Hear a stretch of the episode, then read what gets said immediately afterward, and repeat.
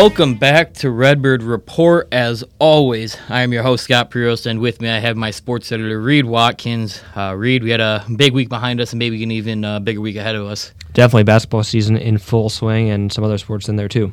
Yeah, definitely. Uh, we want to start off talking about the basketball team. Specifically, we'll start with the men's basketball team, uh, bouncing back in a big way. They started that uh, Thanksgiving MTE um, with a good win, um, and then they, they kind of fell apart there against High Point and then Wright State. And there wasn't a lot of great uh, dialogue around the team in terms of what you would see maybe on social media. And then they come into Valley play, start off rough against UIC, just tr- struggling to find the bottom of the hoop. And then the second half, really strong. They end up winning against the Flames. They come home. And I would say for the first 35, 36 minutes, they were the better team. Then the last three and a half, the next three and a half minutes, Murray State really made a run. Um, ISU made some uncharacteristic mistakes compared to what they had done the rest of the game. Rob Perry uh, woke up a little bit, and then ISU was able to hold on. Um, Darius Burford, a big shot. Uh, Kasubke bounces back after missing, what was it, four free throws against UIC. Right. Goes four for four against uh, Murray State. Dalton Banks clinches it with two free throws of his own. So I would say for probably about 36 minutes total of that game, the Redbirds were the better team, and then there was that little stretch where Murray State made a run. But that's a good win. Starting conference play 2 0 against a very solid UIC team, much improved. They have some good wins this year. And then Murray State coming off of a win at home against Bradley. Um, I, the Redbirds, that's the type of team that you want to see play. Um, the guards were really efficient. Uh, Kendall Lewis's offense was really nice. Miles Foster kind of taking over in the middle a little bit this is the team we expected them to be. You'll have that three point shooting, but their attacking ability is uh, is going to be some of the best in the valley. I think. Yeah, I was really impressed with, um, like you mentioned, the ability to get to the rim, um, especially from the guards, and then back to the basket play has been so much improved from last year. It's been nice to see. Um, just from the flow perspective, you know, covering the team, you watch them a lot. It's nice to see a an offense have those consistent options in the post and look a little more efficient, a little more put together. I've been really impressed with the on-ball defense they've had this year. Yes. They've been able to shut down some some really talented guards, especially. Uh, not to say anything about their post defense really, but the the defense on perimeter players has been really impressive.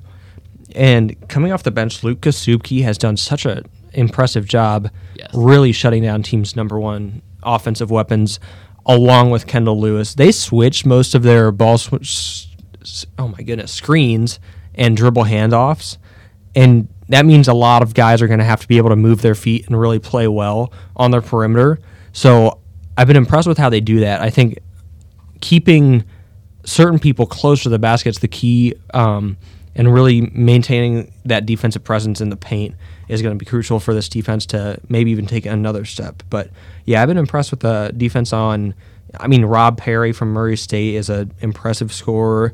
Um, Isaiah Rivera had a very good first half um, for that UIC team.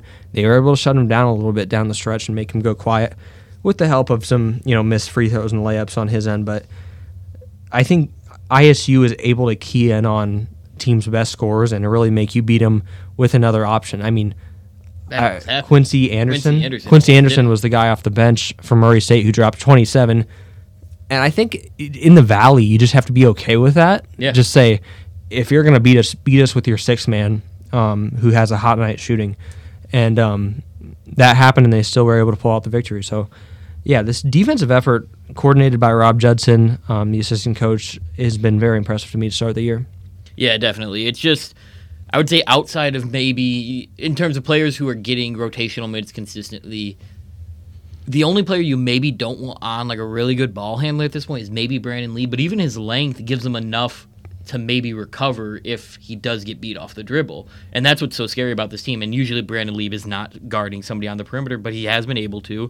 Um, Miles Foster is a very good athlete, so he's able to recover. Um, I think it was Lords, right, where he uh, they put him on Lords' best player, and he really shut him down, honestly, compared to what he had been doing all year. Um, so just consistently from one through five, they have really good defenders. Um, and then it's the newcomers and the returners stepping up. Like I said, Kendall Lewis had probably his best game of the season in terms of offense. Um, and then defensively, they held Rob Perry.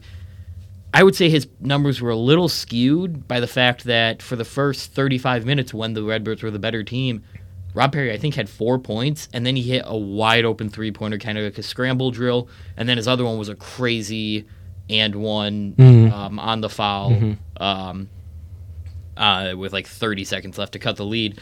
But for the most part, they were consistent defensively, and I had talked about it before the game. I'm fully confident in this team's defense. I have no doubt that they're going to bring their best effort every game. Ryan Pedon makes sure of that. It's their offense that's going to bring question marks, and I think they answered that in that game. You don't need to be shooting the three pointers. They have the ability to with guys like Malachi Poindexter. Um, Johnny Kinziger has been awesome this year. Luke Kasubke's knocked down some big shots, but the bigger thing is the attacking ability. Um, Darius Burford um, is one of the most athletic players on the field or on the court every single game, um, no matter who they're playing. So he's able to beat you off the dribble. Miles Foster, Pedon talked about it, a back to the basket kind of big, which they didn't have last year. Um, Kendall Lewis is not a back to the basket big. Every once in a while, he might be able to, but he's going to spread the floor a little bit. We saw that with his two three pointers. Um, and then Brandon Lieb is starting to kind of come into that role as well. So the versatility offensively is something that we didn't see last year. Um, I think even last year their defense was pretty solid for the most part, and I think that's what one of Pedon's biggest things coming in was. Um, but now offensively, how consistent can you be? Can you continue to do an 18 to 10 assist to turnover ratio like they had against the Racers? Um, can you continue to attack and win the game down low? And I, I think this team is capable of it. Um, obviously, it's very early in conference play. They still have a few more non-conference games here. Um, two this week, uh, tonight against Northern Kentucky, and then Sunday against Norfolk State, if that's correct. I, I always get them mixed up which one was which this week, but Uh, Saturday. or Saturday against uh, Return to Horton. Norfolk State. Yeah, um, no, that's the return to Horton game. Um, but no, I just think this team is. It's, they've had their highs and they've had their lows, but I think when this team is playing its best brand of basketball, they're going to be a hard team to knock off in the Valley. I think whether you're on in CEFCU Arena, which Pedon thinks can be a, a very difficult environment for opposing teams, or whether they're traveling to opposing uh, teams, I think they have the type of roster that can give a lot of teams trouble. Yeah, I think that part of the taking the next step is their three point shooting. Yes. I think we've seen a decent effort from the team as a whole, but nothing that's breakthrough. Right. I think leading that category is Luke Kasubke, who's 11 of 24 right now from deep. That's 45%. And he's had some throwaway games mixed in there where he didn't shoot the ball that well. I think Luke Kasubke as your 3 and D guy is just going to be huge, um, whether that remains coming off the bench or if he breaks into the starting lineup. But he's been huge, and I think you're going to start to see other guys really step up in that area, and um, the team's going to find some more consistency as a group. Malachi Poindexter supposedly like one of the best shooters on the team over the summer, or just like period the best shooter on the team over the summer. It hasn't translated that much to games yet. He hits tough 29%. shots, right? He hits tough shots, um, especially from on the pull up. But I think his three point shooting and his catch and shoot ability is yet to be seen. Yeah. But we know it's there. So Right. as the season goes on, I think you're going to see. Um, I mean, 45% for Luke Kasubke is going to be hard to sustain, but if he can continue shooting, you know, 40 to maybe up to 45% like that, it'll be really impressive. And then you start to get other guys involved. Um, you know, I didn't think it would be Kendall Lewis, but he went two for two on uh, Sunday. So I don't know. Um, it'll be impressive to see if they can get some guys to come together and really knock it down from three point range. Maybe that's um, Dalton Banks and Johnny Kinziger at the point guard spot. They've been pretty um, confident shooting the ball as well. The other thing is this team is ha- has six guys averaging seven points or more, but their leading scorer Dalton Banks has 11.1 points per game. But that's what's so scary about. Right. So there's a lot of different ways they can step up, um, and different guys they can lean on, and I'm curious to see how that evolves throughout the season. Because right now it's Dalton Banks, 11.1 points per game, Darius Burford with 11 even, so they're right up there leading the pack. Um, but I think there's guys who we haven't seen score the ball very well yet that we're gonna see score the ball. And I want to point out Ty Pence. I believe he's one for 15. Yeah, he. I didn't realize it when it first happened. I don't know how I didn't, but that was his first collegiate field goal when he made a Man. pretty tough layup against Yeah. um, Murray State on Sunday. Yeah. So Ty Pence starting the season one for 15 shooting. I did a feature story on him over the summer, compared him to Osiris Eldridge because they're the two top rated recruits in program history. And I looked back at that article thinking about it today. Osiris talked about having a slow start. He started one for 22 from the field. So Pence is not even uh, that far. He has so Out of the much way of a yet. career ahead of him. Right, Like, um, he's eight games in. He's got probably another hundred and what 10, 15 games left in him. Like Yeah. you got a lot of time to settle in. But Yeah. they haven't needed him yet, which is nice. Obviously, you want to see him come into his own. But you had a guy like Johnny Kinziger. We knew Johnny Kinziger was good, but we thought maybe Ty Pence was the guy, like the, the highlight of the class, and he still very easily could be. But Johnny Kinziger does not look like a freshman. If you've No. watched him play, he looks like he's been playing college basketball for a few years. He he's consistently running the offense efficiently. He makes some tough shots, and then considering how small he is, he makes some crazy plays hustle wise. He had a mm. couple of offensive rebounds this year that I'm like, how did Johnny Kinziger end up with that ball? Um, he's he's on the floor for it a lot. Um, the team loves him, and then him and Dalton Banks at that point guard position where they're on the floor at the same time, or one of them has to be on the floor at all times. It feels like both of them are playing at extremely high levels, and it's the position that they lacked most last year, in my opinion. Yeah, it's impressive. It feels like the game is slower for Johnny Kinziger. Yes. Um, so I'm impressed to. I'll be excited to see how that kind of goes on throughout his career and what he's capable of. You know, starting so fast.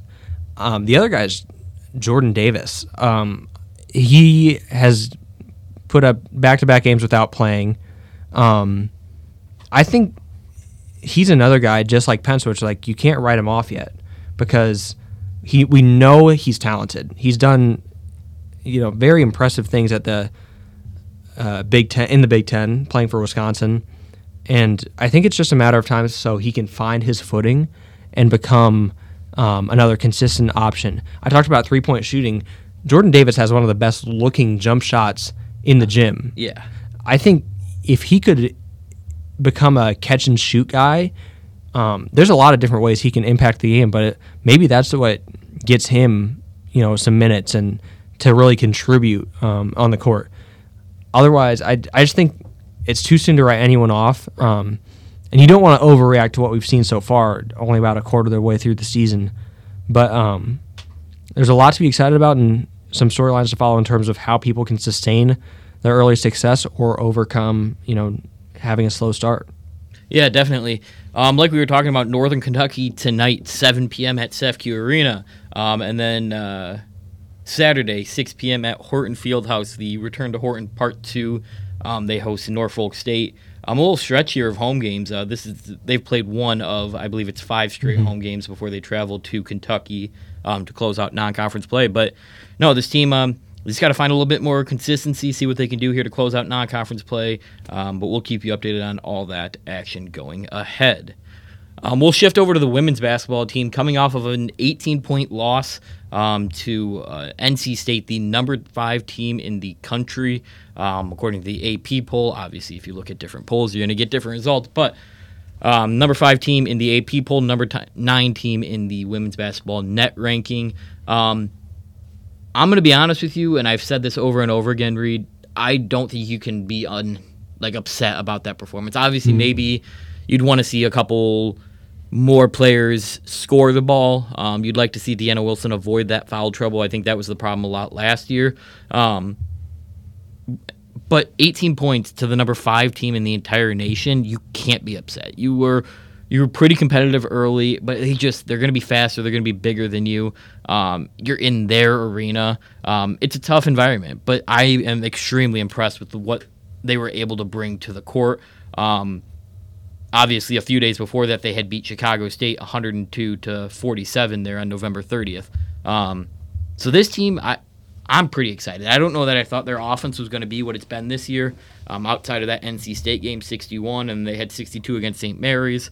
Um, they had scored like 80 in just about every other game. Um, the Green Bay game, we've talked about, we think is a fluke with no Deanna Wilson. Granted, Green Bay is a very good team.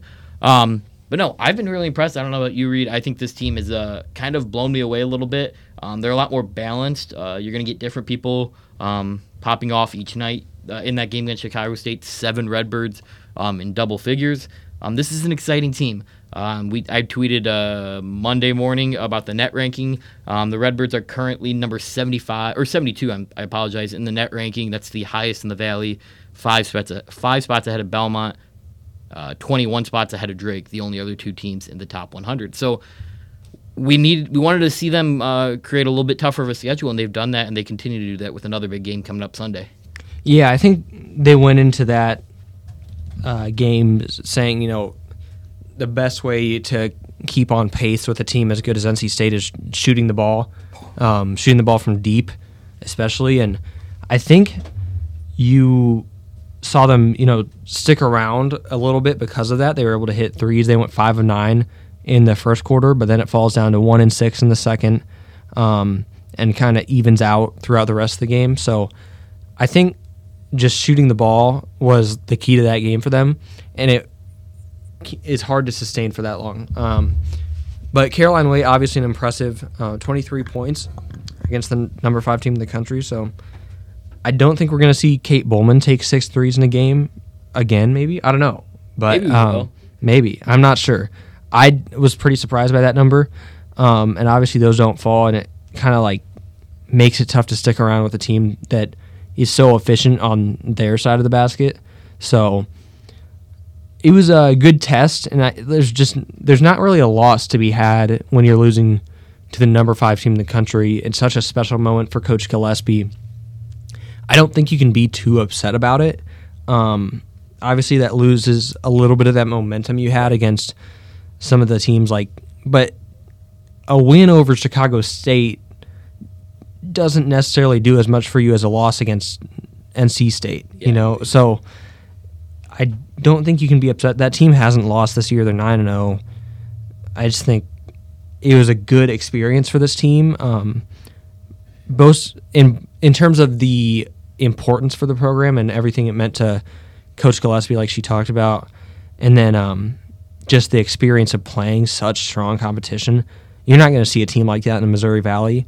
Unfortunately for them, kind of, you are going to see another team sort of like that um, against Marquette coming up on Sunday. I think they have a chance to really compete in that game. Yeah. Um, being on their home court and, um, you know, they just had that test.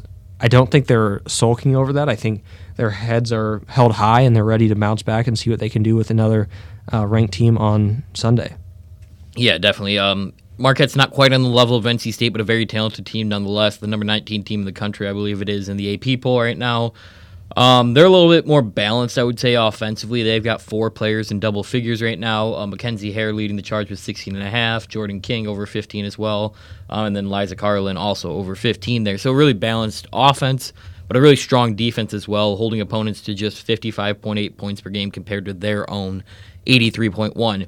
A very tough team, like we mentioned, but here's the deal. You went into and Raleigh to play NC State and you lost by 18 to the number five team in the country. Now you get the chance to host – the number 19 team in the country. Um, I have to double check what they are in the uh, the AP poll, but um, regardless, like this or in the net, I apologize.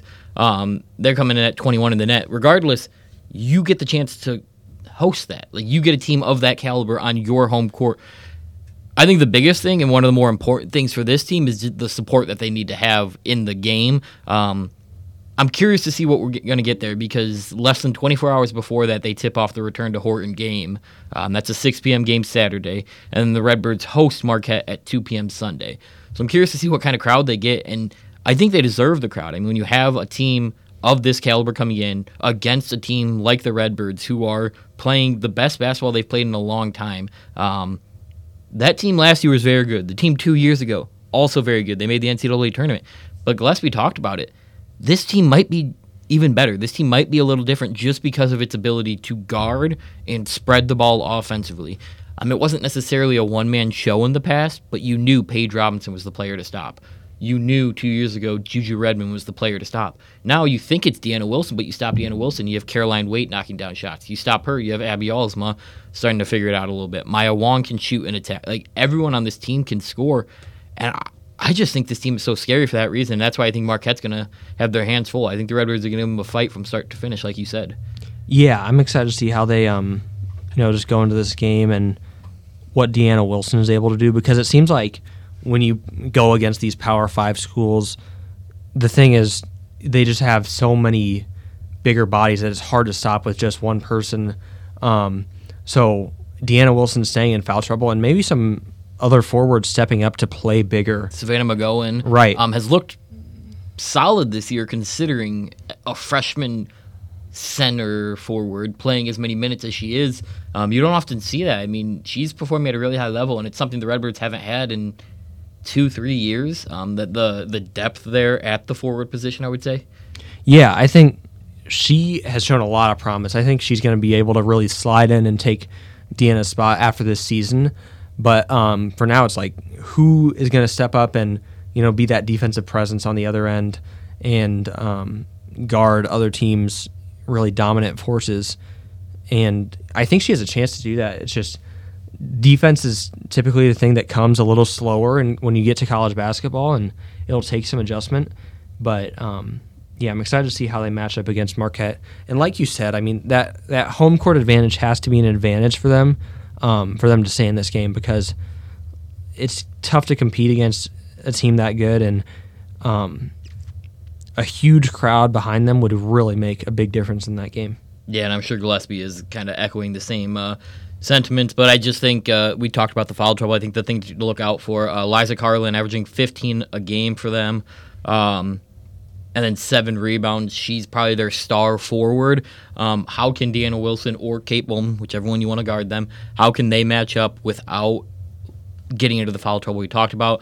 Uh, Liza Karlen is a six-two forward. Um, I believe Deanna Wilson's right around that uh, six 6'3", foot- I think. si- Yeah, right around the six foot two, six foot three mark. It, they always put these uh, heights uh, on the roster, and I always watch the games. and I'm like, somebody's lying about it. definitely taller. Somebody's definitely shorter than what they said here. But regardless, um, it's going to be interesting to see kind of how um, Wilson and um, Kate Bowman match up with the forwards of Marquette.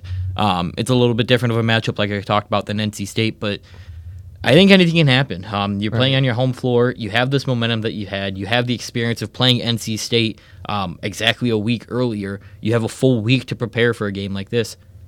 How can you bring out your best product uh, to put up as big of a fight as possible? yeah i think kate bowman like you mentioned is going to be huge um, Oh. just Massive. she's such a defensive presence, but it's like I was talking about, like a guarding a true forward. She does a little bit of everything, so it's hard to kind of key her in and keep her in the low post when she can go out on the perimeter and affect the game um, all over the place and get like six blocks or something like that. So um, she'll be a big part of it, but I'm excited to see what Deanna and Savannah are- McGowan are able to do um, against Marquette. Yeah, definitely. Um, we got, like I mentioned, uh, 2 p.m. Sunday is the whiteout game against Marquette, um, and they have over a week off uh, during finals week before they travel to St. Louis. Or St. Louis travels to CEFCU Arena um, on December 19th um, for a Tuesday night matchup with the Billikens there, um, and then that's the last game uh, before conference play, actually. So uh, follow along for all those updates as well. Um, we have one last recap we want to talk about. The ISU track and field began their uh, indoor season um, this past weekend at the John Coughlin Invitational. Um, a really strong showing. I believe it was 15 event wins, correct? Right. Um, and then three athletes of the week along Yeah. the way. Um, what a start! I mean, we knew coming into the year. I believe the women were picked to win, men picked second. Is that what it was? Vice versa. Um, women picked one. Men might have been uh, second or third. I, I- I always get it mixed up because they're always both finishing near the top there in terms of the preseason poll and the finishing. But no, I mean I don't know that you can ask for a much better start from them. Right, I was really impressed, and uh, I was at a lot of that meet. Um, and I mean, there's just so many great athletes at this school, and track and field just tends to be ones that get less shine. Um, And they, Like- they don't they don't deserve they deserve as much shine as anyone Yeah. else with what they are doing. And we saw it last year with how many athletes were over there at the regional and the Mm-hmm. national level for the uh, NCAA tournament. yeah, so and the thing is, a lot of those athletes um, transferred, went Power Five. So yeah, I think this team's gonna be able to bounce back from some key losses over the season and really be a threat in, on both sides of the Missouri Valley Conference, men's and women's. So um, yeah, it's it's tough. It's because you have the two seasons, indoor and outdoor. You, Coach uh, Jeff Bovey told me that you're you're training to peak in the outdoor season, Right. Um, so everything you can do leading up to that, um, in terms of actually winning and competing in these meets, is just um, a good sign and a sign of hopefully more things to come. And that's exactly what they got out of this opening meet, the John Coughlin invite at Horton Fieldhouse. Um, they have things across the like across the board. There's a lot of impressive showings, um, both track and field on both sides of it. So, um, Rodolfo Brazel ran a really exciting um, finish to the meet with a win in the 4x400, and then um, he got a runner or track athlete of the week with that and is winning the 600 meter, and then Ariel Atias won the heptathlon, got men's field athlete of the week, and Windsor Robert won the pole vault, helped sweep the pole vault with Charles Cruz, um, which uh, Coach Bovey pointed out was interesting because they don't have a pole vault coach right now. So really just um, overcoming the odds in pole vault and dominated that meet um, against some Missouri Valley competition uh, among uh, St. Louis and SEMO. So I was uh, impressed with the Redbirds, and like I said, there's just a lot of great athletes. Um, obviously, in terms of general athletic ability, you're going to see it in track and field, um, and they don't uh, let up at all. Yeah, definitely. Um, there's a really strong start for them, and they're actually done for the year 2023 now. Uh, they don't start again until the Cal- Coghlan Malloy Cup in Terre Haute, Indiana, January 12th. Um, they'll hit the road, and then they kind of go weekly after that. Um, but for the most part, all that's left in the year 2023 is men's women's basketball. Um, I believe there is four men's basketball games and three women's basketball games remaining. Um, all but one of those are at home. Uh, the only road game is men's basketball at Kentucky on the 29th. Every other game is at CEFCU Arena. Um, so you guys have a lot of chances to go out and see what the type of product that they're putting on the court at the moment. Um, but I think that's it for me. Anything else from you, Reed? That's all I got. All right. Well, uh, make sure to follow along for live uh, updates of all the action on our Twitter accounts at the underscore uh, vidette and at the or at vidi underscore sports. And uh, we'll talk to you guys again later.